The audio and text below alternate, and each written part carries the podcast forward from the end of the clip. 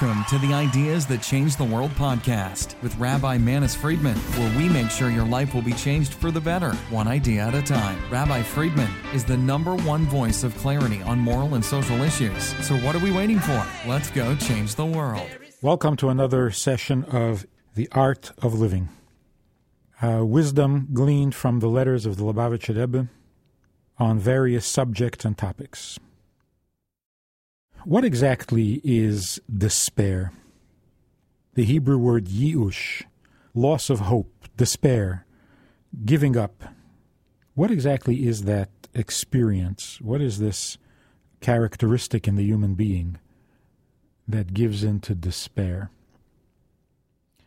The Talmud says that all despair comes from a lack of wisdom.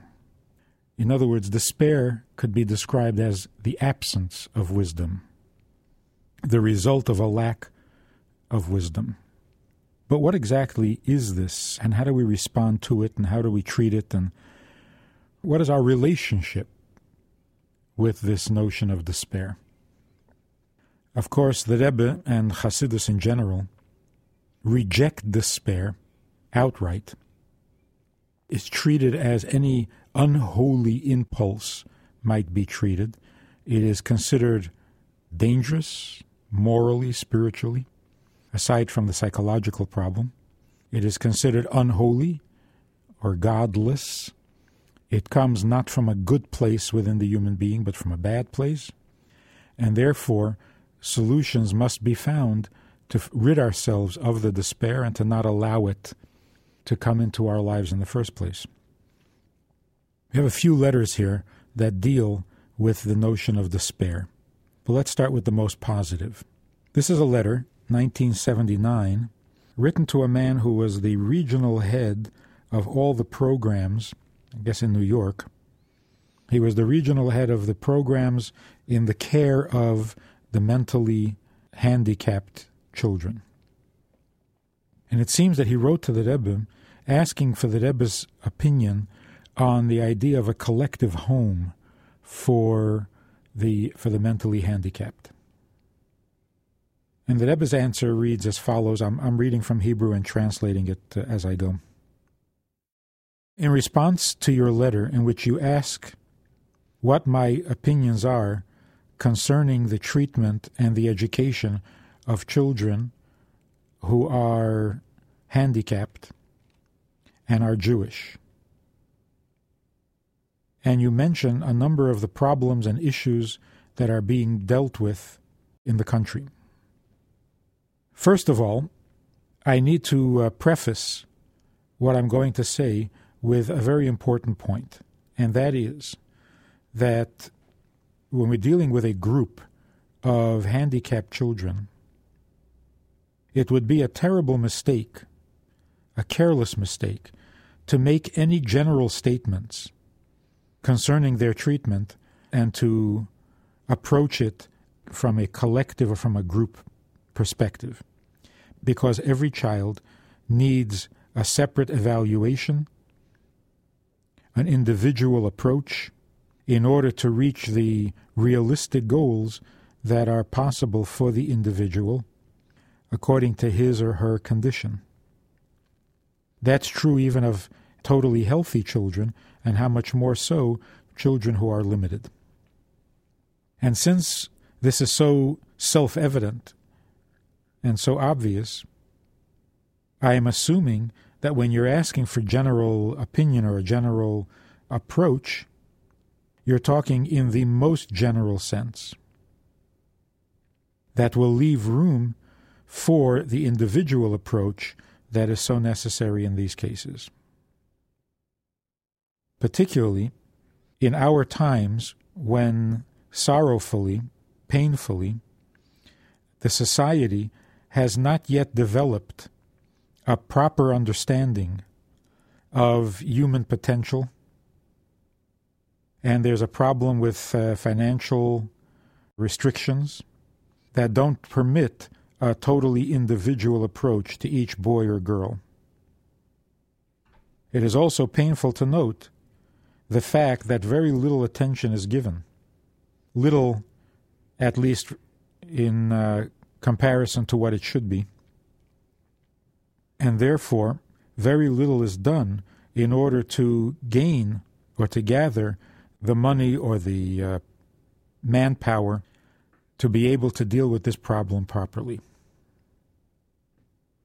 Now, concerning the general approach, general attitude, I would suggest the following the social worker or the counselor or whoever it is that is dealing or treating the uh, the handicapped must begin with a very on the very firm foundation that the handicap is temporary and that there will come a time without any doubt that the handicap will improve and improve in a significant way to a significant degree this approach this uh, mindset must exist regardless of what the diagnosis from the specialists are at the time.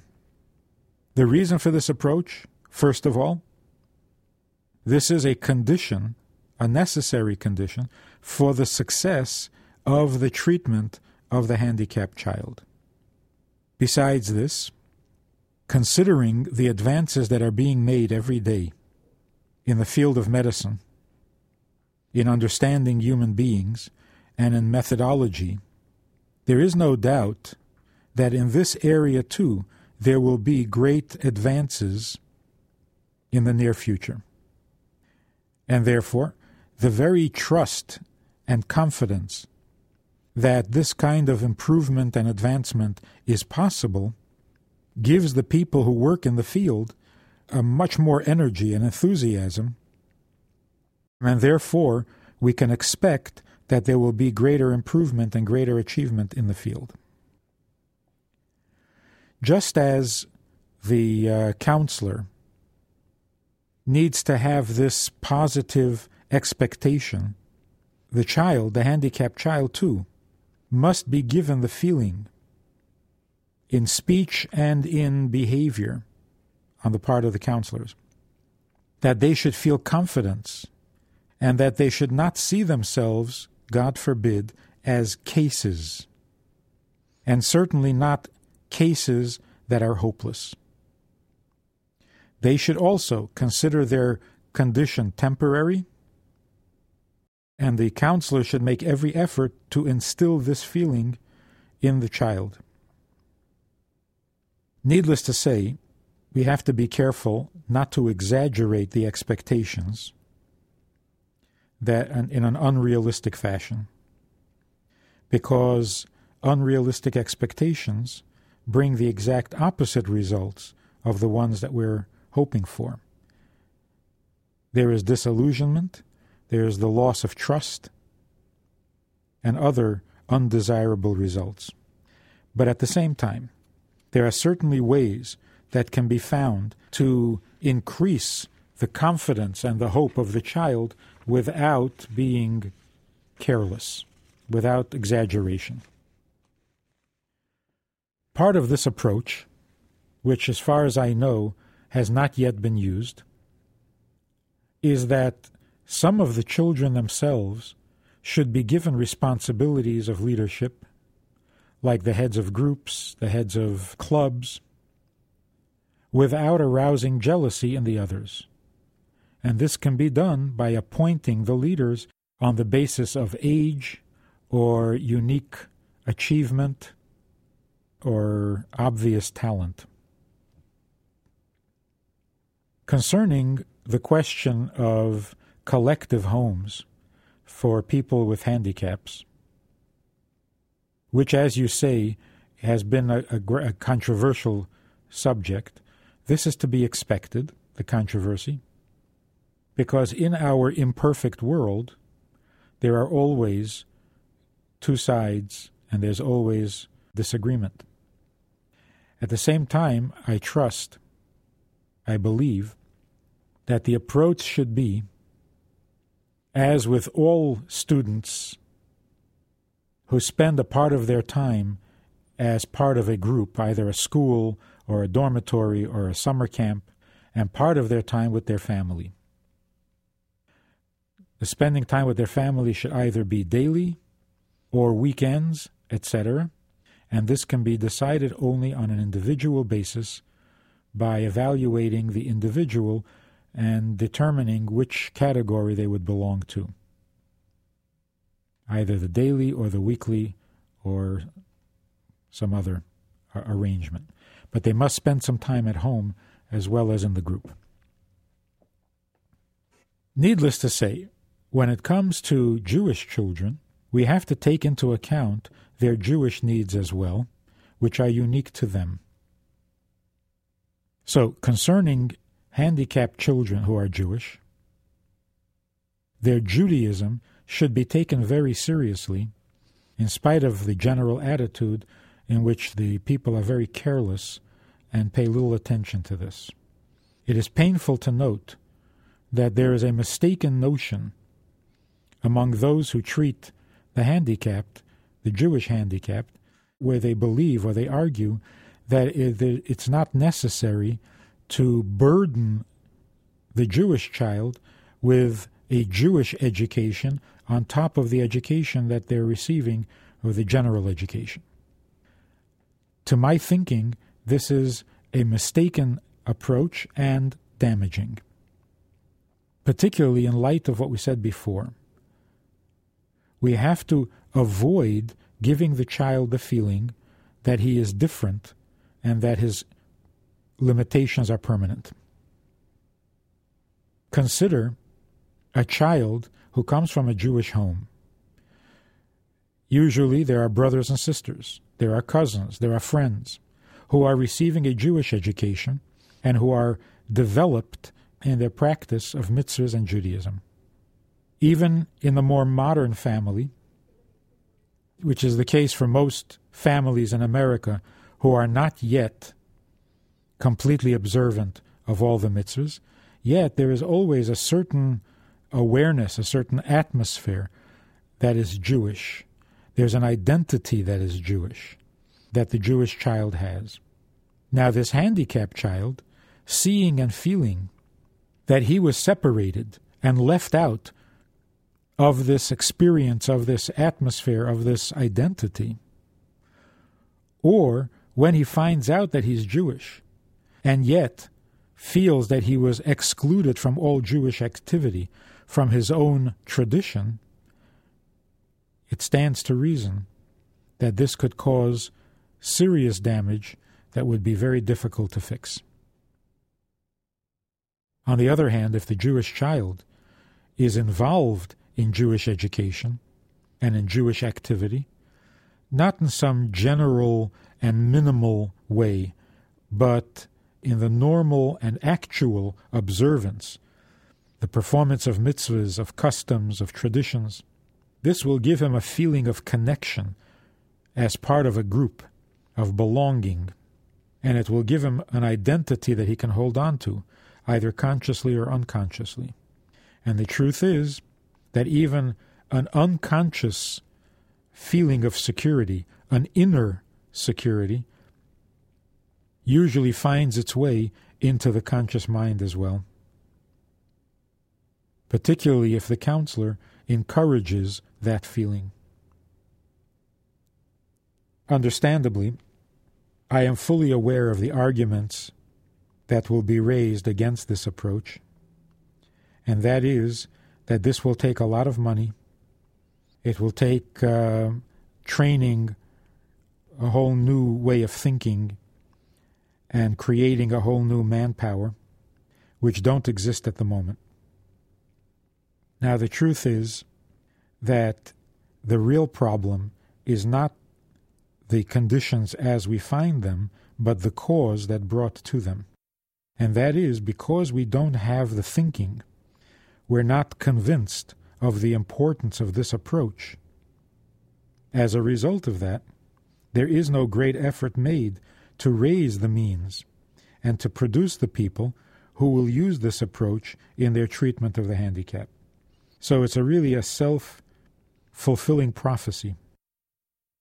If the thinking would change, then the conditions would change as well. Now, all of the above might not be what you had in mind when you first wrote to me, and asked for my opinion on collective houses.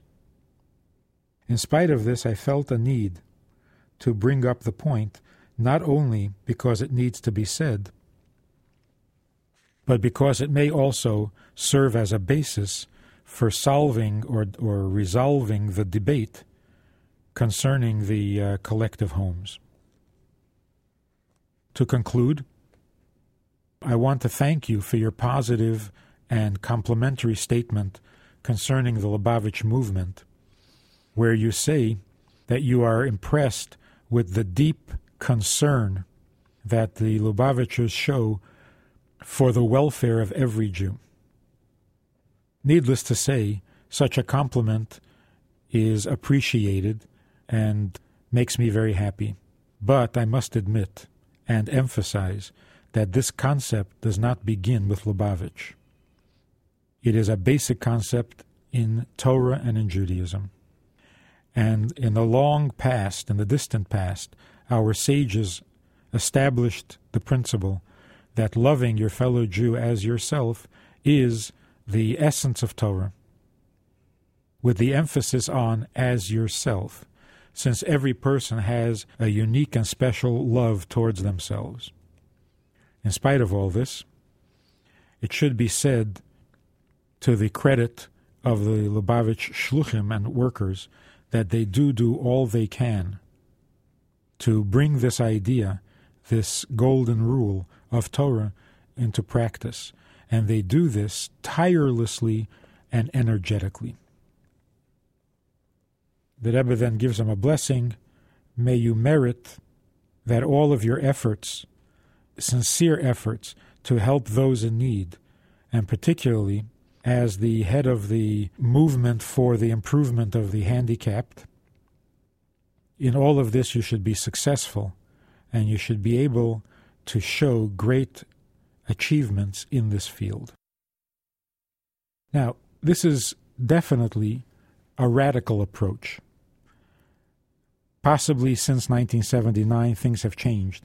But at that time, there probably weren't too many voices in the field who would demand that anyone treating a handicapped child, mentally handicapped, should be convinced and should believe totally, fully, wholeheartedly that the condition is temporary and that significant, or at least significant improvement is on its way.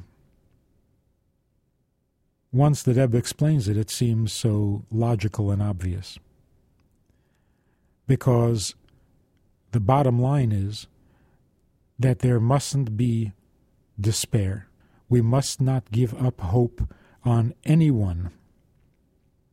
Particularly, as the Rebbe says, we see great strides and improvements, new discoveries, and so on in all fields of medicine, and there's no reason that there shouldn't be the same in the field of mental health or mental uh, handicap.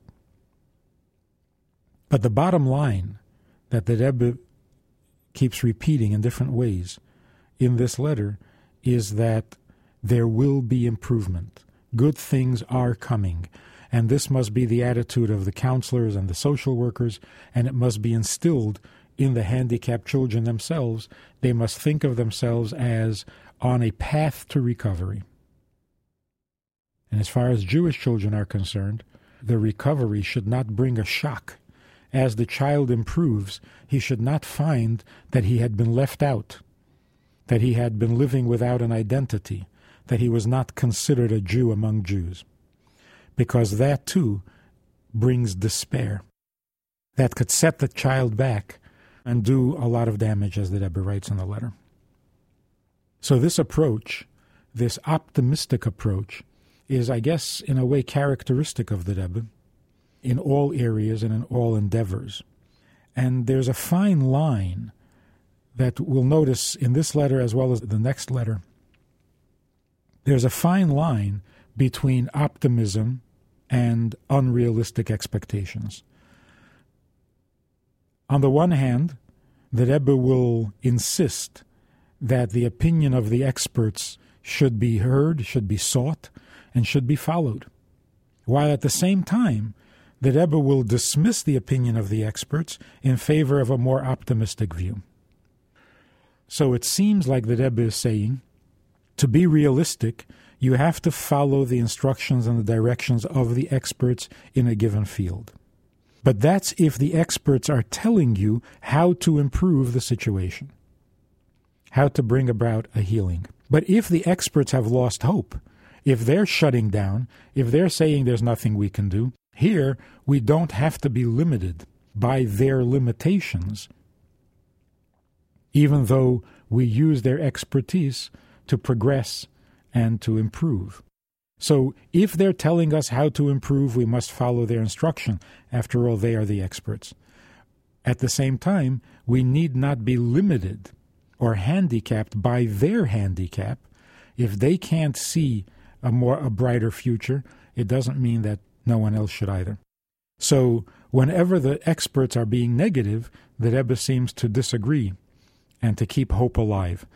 When the experts are giving advice, when they're telling you how to heal, you have to follow their advice. According to Torah, you're supposed to seek the advice of the healer and follow their advice. Or in other areas, you seek the advice of the expert and follow that advice. In the other letters, which are a little more personal, the Rebbe is speaking about personal despair, and that comes in two forms. There is a spiritual despair, a religious despair, and there's a psychological despair. Very often, when people from out of a religious pursuit start to take stock of their lives and do some soul searching and uh, get involved in the inner workings of their minds and hearts, this very often can lead to despair, to depression, to hopelessness, there is so much we need to fix. There is so much we need to know. There is so little time. There is so little talent and ability that when you start this new field, when you enter into this new horizon and take on this new challenge of the world of the spirit, it's very easy to become discouraged and to fall into despair. But of course, that's true of any new project. Anytime you undertake anytime you enter into a new frontier, there's always that moment of discouragement where you're overwhelmed. There's too much you don't know, and there's too much to know. So uh, the medical student or the physicist or the psychologist, when they first enter the field, must be overwhelmed by the amount of learning that is necessary to master the subject. But that feeling of despair should be rejected and resisted because it's really not the end of the line. It's an indication that you're about to start a great new project, which at first must be intimidating. So that's the religious uh, despair, which the Rebbe addresses in his letter. And then there's the psychological. There's simply the weakness of character, the fearfulness, that uh, brings us to despair when we feel that our problems are overwhelming, that we can't handle it, that we can't, we don't have the strength to deal with life's dilemmas and with life's disappointments. And that demands a whole different approach and a whole different answer, different advice than the despair that comes from the religious discouragement. In both cases, the Rebbe offers encouragement, advice, and blessing as we will see in the next letter.